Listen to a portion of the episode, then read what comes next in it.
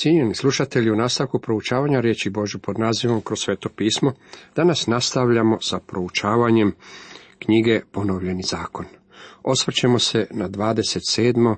i 28. poglavlje. Tema 27. poglavlju glasi Budućnost zemlje, prokletstvo za neposluh. Sada pristižemo do najvitalnijeg dijela knjige Ponovljenog zakona. Ovo je treći Mojsijev govor. On pripada sljedećem velikom odjeljku knjige koji se tiče budućih događaja u zemlji. Ovo je treći glavni dio knjige koji se proteže kroz poglavlja od 27. do 30. U njima nalazimo takozvani palestinski savez kojeg je Bog slopio sa svojim narodom Izraelom. Nazvao sam ponovljeni zakon 28 do 30 unaprijed napisanom povijesti Izraela u zemlji prije nego što su ušli u zemlju. Odjeljak od 29. do 30. je Palestinski savez. Započinjući s novim dijelom knjige, mislim kako bi trebalo nešto reći o savezu. Ta se riječ već pojavljila nekoliko puta. Postoje različite vrste saveza. Nalazimo da pojedinci sklapaju međusobne saveze. Saveze ovakve vrste spominju se u Bibliji. Zatim postoje narodi koji su sklapali saveze, a neki od njih spomenuti su u Bibliji. Zatim postoje savezi koje je Bog sklopio sa svojim narodom i cijeli čovječanstvom u starom zavetu. Već smo proučavali Adamov savez, Noin savez, Abrahamov savez i Mojsijev savez. Sada smo došli do Palestinskog saveza. Saveze koje je Bog sklopio mogu se svrstati u dvije glavne kategorije, uvjetne i bezuvjetne. Mogli bismo ih nazvati vječnim i privremenim savezima. Vječni savez je trajan i bezuvjetan. Privremeni savez je uvjetan. Vrlo je važno razlikovati ovo dvoje. Savez kojeg je Bog sklopio s Abrahamom bio je bezuvjetni savez. Savez kojeg je Bog sklopio s Mojsijem, deset zapovjedi, bio je uvjetni savez. Stoga budete li mi se vjerno pokoravali i držali moj savez, bit ćete mi Palestinski savez kojeg je Bog sklopio u poglavljima koje želimo proučiti je bezuvjetni savez. Ovaj savez tiče se Izraelove budućnosti. Znamo da ovi ljudi sada stoje na lijevoj obali rijeke Jordan. Spremaju se ući u obećanu zemlju.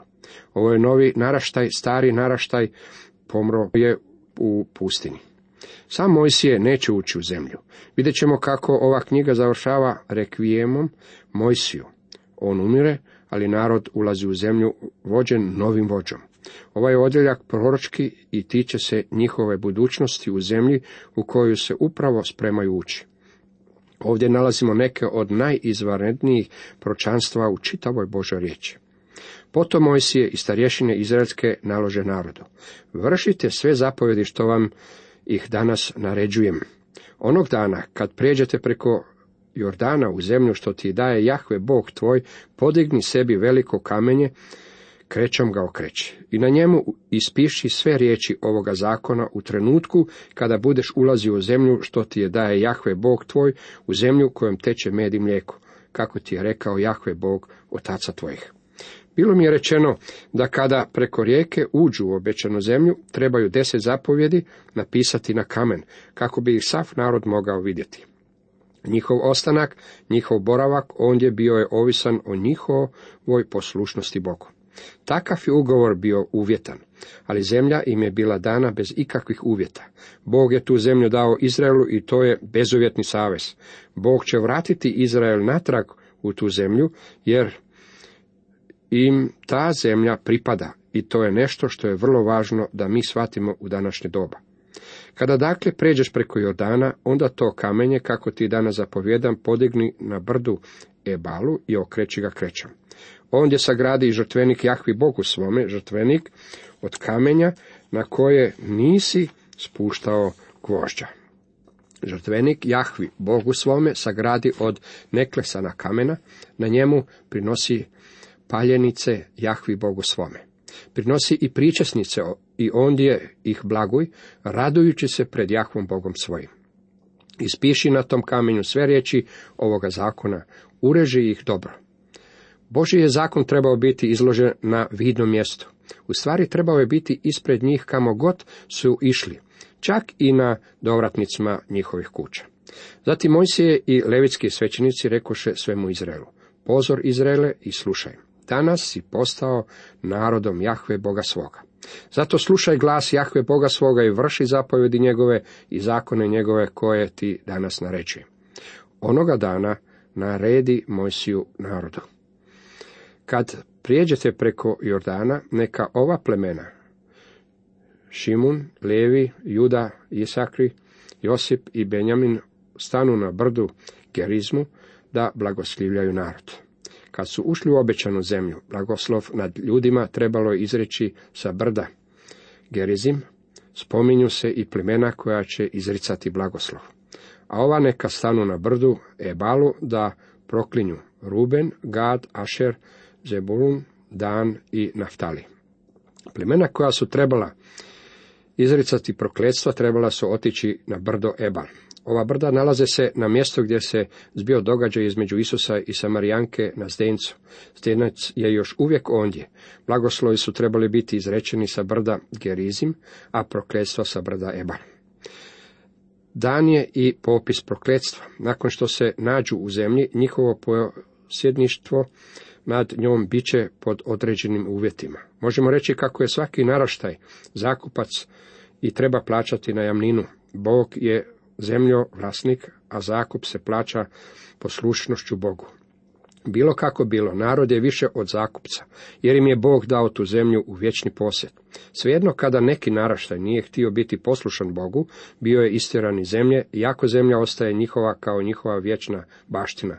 To je razlog zbog kojeg je ovaj dio zemljišta najosjetljivija točka na zemaljskoj kugli. Mnogi ljudi misle kako bi novi svjetski rat mogao izbiti upravo na tom mjestu i oni su možda u pravu. Dan je popis od 12 prokletstva i ja neću ulaziti u detalje svakog od njih jer se sami objašnjavaju. Proklet bio tko načini kumira, klesana ili livena, zazor Jahvi, dijelo rukotvorca, sve ako ga stavi i na potrebno mjesto i sav narod neka odgovori amen. Ovo se tiče prve dvije od deset zapovjedi. Proklet bio koji vređa oca svoga i majku svoju i sav narod neka reče amen. Ovo se bavi s petom od deset zapovjedi. Proklet bio koji ne bude držao riječi ovoga zakona i vršio ih. I sav narod neka reče amen. Kako čitate sve stihove u ovom poglavlju, vidjet ćete da se svi bave kršenjem deset zapovjedi. Cijenjeni slušatelji, toliko iz 27. poglavlja. U nastavku dajemo nekoliko misli iz 28. poglavlja, a tema ovom poglavlju glasi unaprijed napisana povijest Izraela. U ovom poglavlju nastavlja se odjeljak koji govori o budućnosti Izraela. Mojsije izriče uvjetni dio saveza. Izraelski narod iskusit će Božji blagoslov samo ako mu bude poslušan.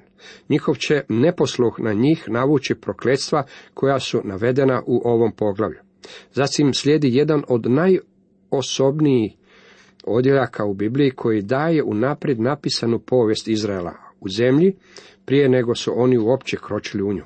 Ovdje nalazimo tri proročanstva o njihovom razvlaštenju, sva tri su se ispunila. Također tu su i tri proročanstva o njihovoj obnovi. Dva su se ispunila. Izrael treći povratak u zemlju još uvijek je budućnost. Ako zbilja poslušaš glas Jahve Boga svoga, držeći i vršeći sve njegove zapovjedi, što ti ih danas naređujem, Jahve Bog tvoj, uzvisit ćete nad sve narode na zemlji. Svi ovi blagoslovi sići će na te i stićite ako bude slušao glas Jahve Boga svoga. Ako zbilja poslušaš, zapazite veliki ako. Ovo je uvjetni dio saveza. Iskusit će blagoslov samo ako budu poslušni Bogu.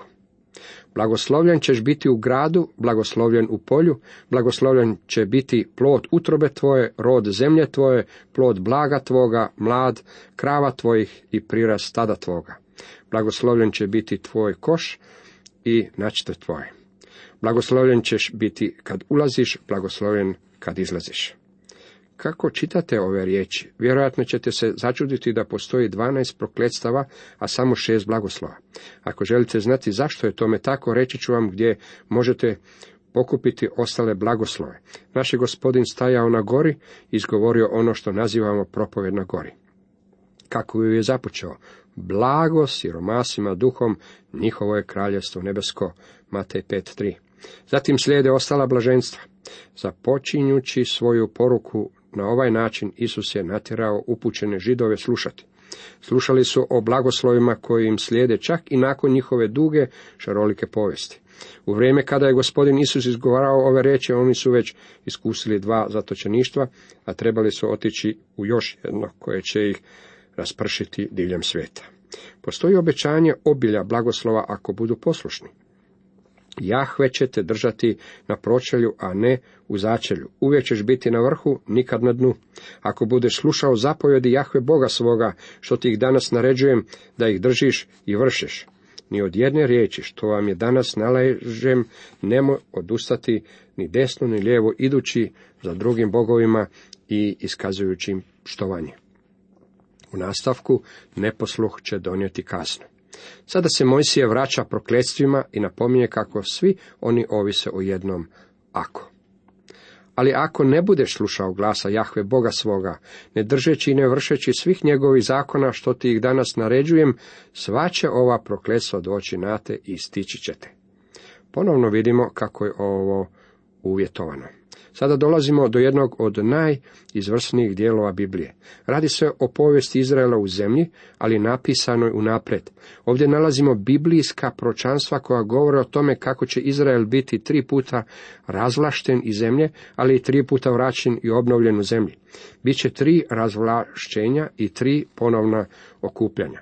Prvo od ovih bilo je prorokovano Abrahamu. Dobro znaj da će tvoji potomci biti stranci u tuđe zemlji. Robovat će i biti tlačeni četiri stotine godina. Oni će se ovamo vratiti za četvrtog naraštaja. Postanak 15, 13 i 16 redak. Otišli su u Egipat na 430 godina, zatim ih je Bog izveo iz Egipta. To je ono što sada slijedimo u ponovljenom zakonu. Nalaze se na istočnoj obali rijeke Jordan i Bog ih uvodi u zemlju na njihovo prvo okupljanje. U Jošuvinoj knjizi vidjet ćemo ih kako ulaze u zemlju, a u knjizi o sucima vidjet ćemo ih smještene u zemlji, što je potpuno i doslovno ispunjenje pročanstva. Sada se prije nego što su uopće kročili nogom na tlo obećane zemlje, spominje njihovo drugo raspršenje. Ovo je izuzetno poglavlje. Sinovi tvojih čeri tvoje bit će predavani drugome narodu, oči će so tvoje svaki dan kapati, gledajući za njima, ali ruka tvoja neće moći ništa.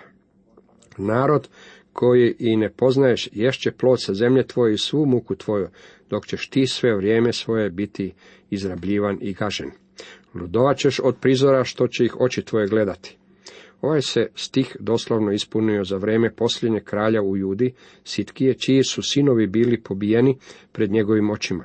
Nakon toga bile su mu iskopane oči, slijep i bespomoćan bio je odveden u babilonsko zatočeništvo.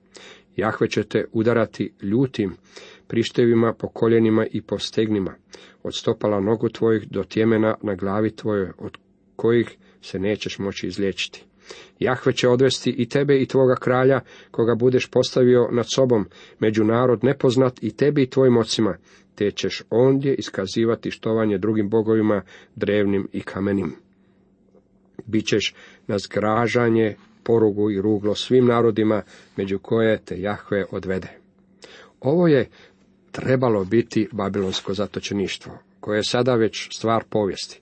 Imamo zapis o tome. O tome možemo čitati kasnije u Bibliji gdje se nalazi više proročanstva o tom događaju, a sami događaji opisani su u knjigama o kraljevima i knjigama ljetopisa. Zašto im se sve ovo dogodilo? Bilo je to zbog njihove neposlušnosti. Bog im je dao nekoliko ako. Rekao je, ako poslušate, bit ćete blagoslovljeni. Ako ne budete poslušni, bit ćete protjerani iz zemlje. Izrael se ponovno okupio nakon babilonskog izgnanstva. Njihov povratak u zemlju zabilježen je u knjigama Ezre i Nehemije.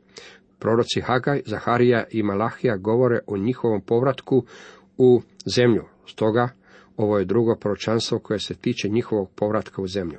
Ono se doslovno ispunilo. Treće raspršenje Izraela bilo je rezultat rimskih osvajanja tog teritorija. Taj je događaj opisan proročki. Služit ćeš neprijatelju svome, koga će Jahve poslati na te, u gladi i žeđi, golotinji i oskudici svakoj. Na tvoju će šiju navaljivati jaram od željeza dok te ne satre. Imam dvije knjige rimskog povjesničara, Flavins Jozefa, u kojem on govori o dolasku Rimljana pod vodstvom Tita Rimskog. Rim, poznat kao željezno kraljevstvo, ispunio je pročanstvo. Na tvoju će šiju navaljivati jaram od željeza. Jahve će iz daljine s kraja zemlje dovesti na te narod koji će sletjeti kao orao. Biće to narod kojemu jezika nećeš razumjeti. Rim dolazeći sa krajnjeg zapada govorio je jezikom koji se u potpunosti razlikovao od njihovog. Naš se jezik temelji na slavenskim jezicima, ali ima također i mnogo riječi čiji je korijen u latinskom i grčkom, a usvojene su i mnoge riječi različitih europskih jezika. Za razliku od toga, hebrejski je jezik povezan s azijskim, afričkim i orientalnim jezicima. U potpunosti je različit. Bog je rekao, bit će to narod kojemu jezika nećeš razumjeti. Zanimljivo je da je Rim nosio stjegove na kojima je bila slika orla. Mišljenja sam kako su mnogi upućeni Izraelci gledajući borbe što su se odvijele pod gradskim zidinama i vidjevši stjegove pod kojima su se Rimljani borili, rekli to je to. Narod bezdušan koji neće pokazivati obzira prema starima ni smilovanja prema mladima, on će ti jesti mlado od tvoga blaga i rod tvoje njive dok te ne uništi. Neće ti ostavljati ni žita, ni vina, ni ulja, ni mlado od krave, ni priraštaj od stada, sve dok te ne upropasti. Opsjedat će te u svim tvojim gradovima širom zemlje tvoje, dok ne obori visoke i utvrđene bedeme u koje si polagao nadu svoju. Opsjednut će te u svim gradovima tvojim širom zemlje tvoje, koju ti dadne Jahve Bog tvoj.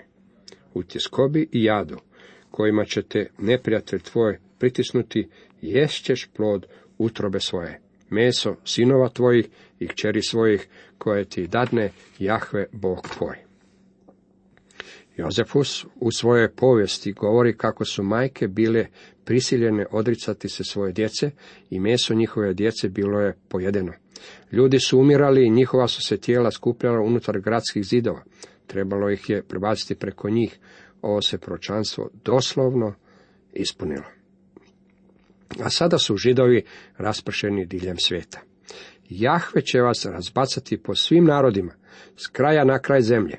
Ondje ćeš iskazivati štovanje drugim bogovima, drvenim i kamenim koji su bili nepoznati i tebi i tvojim ocima.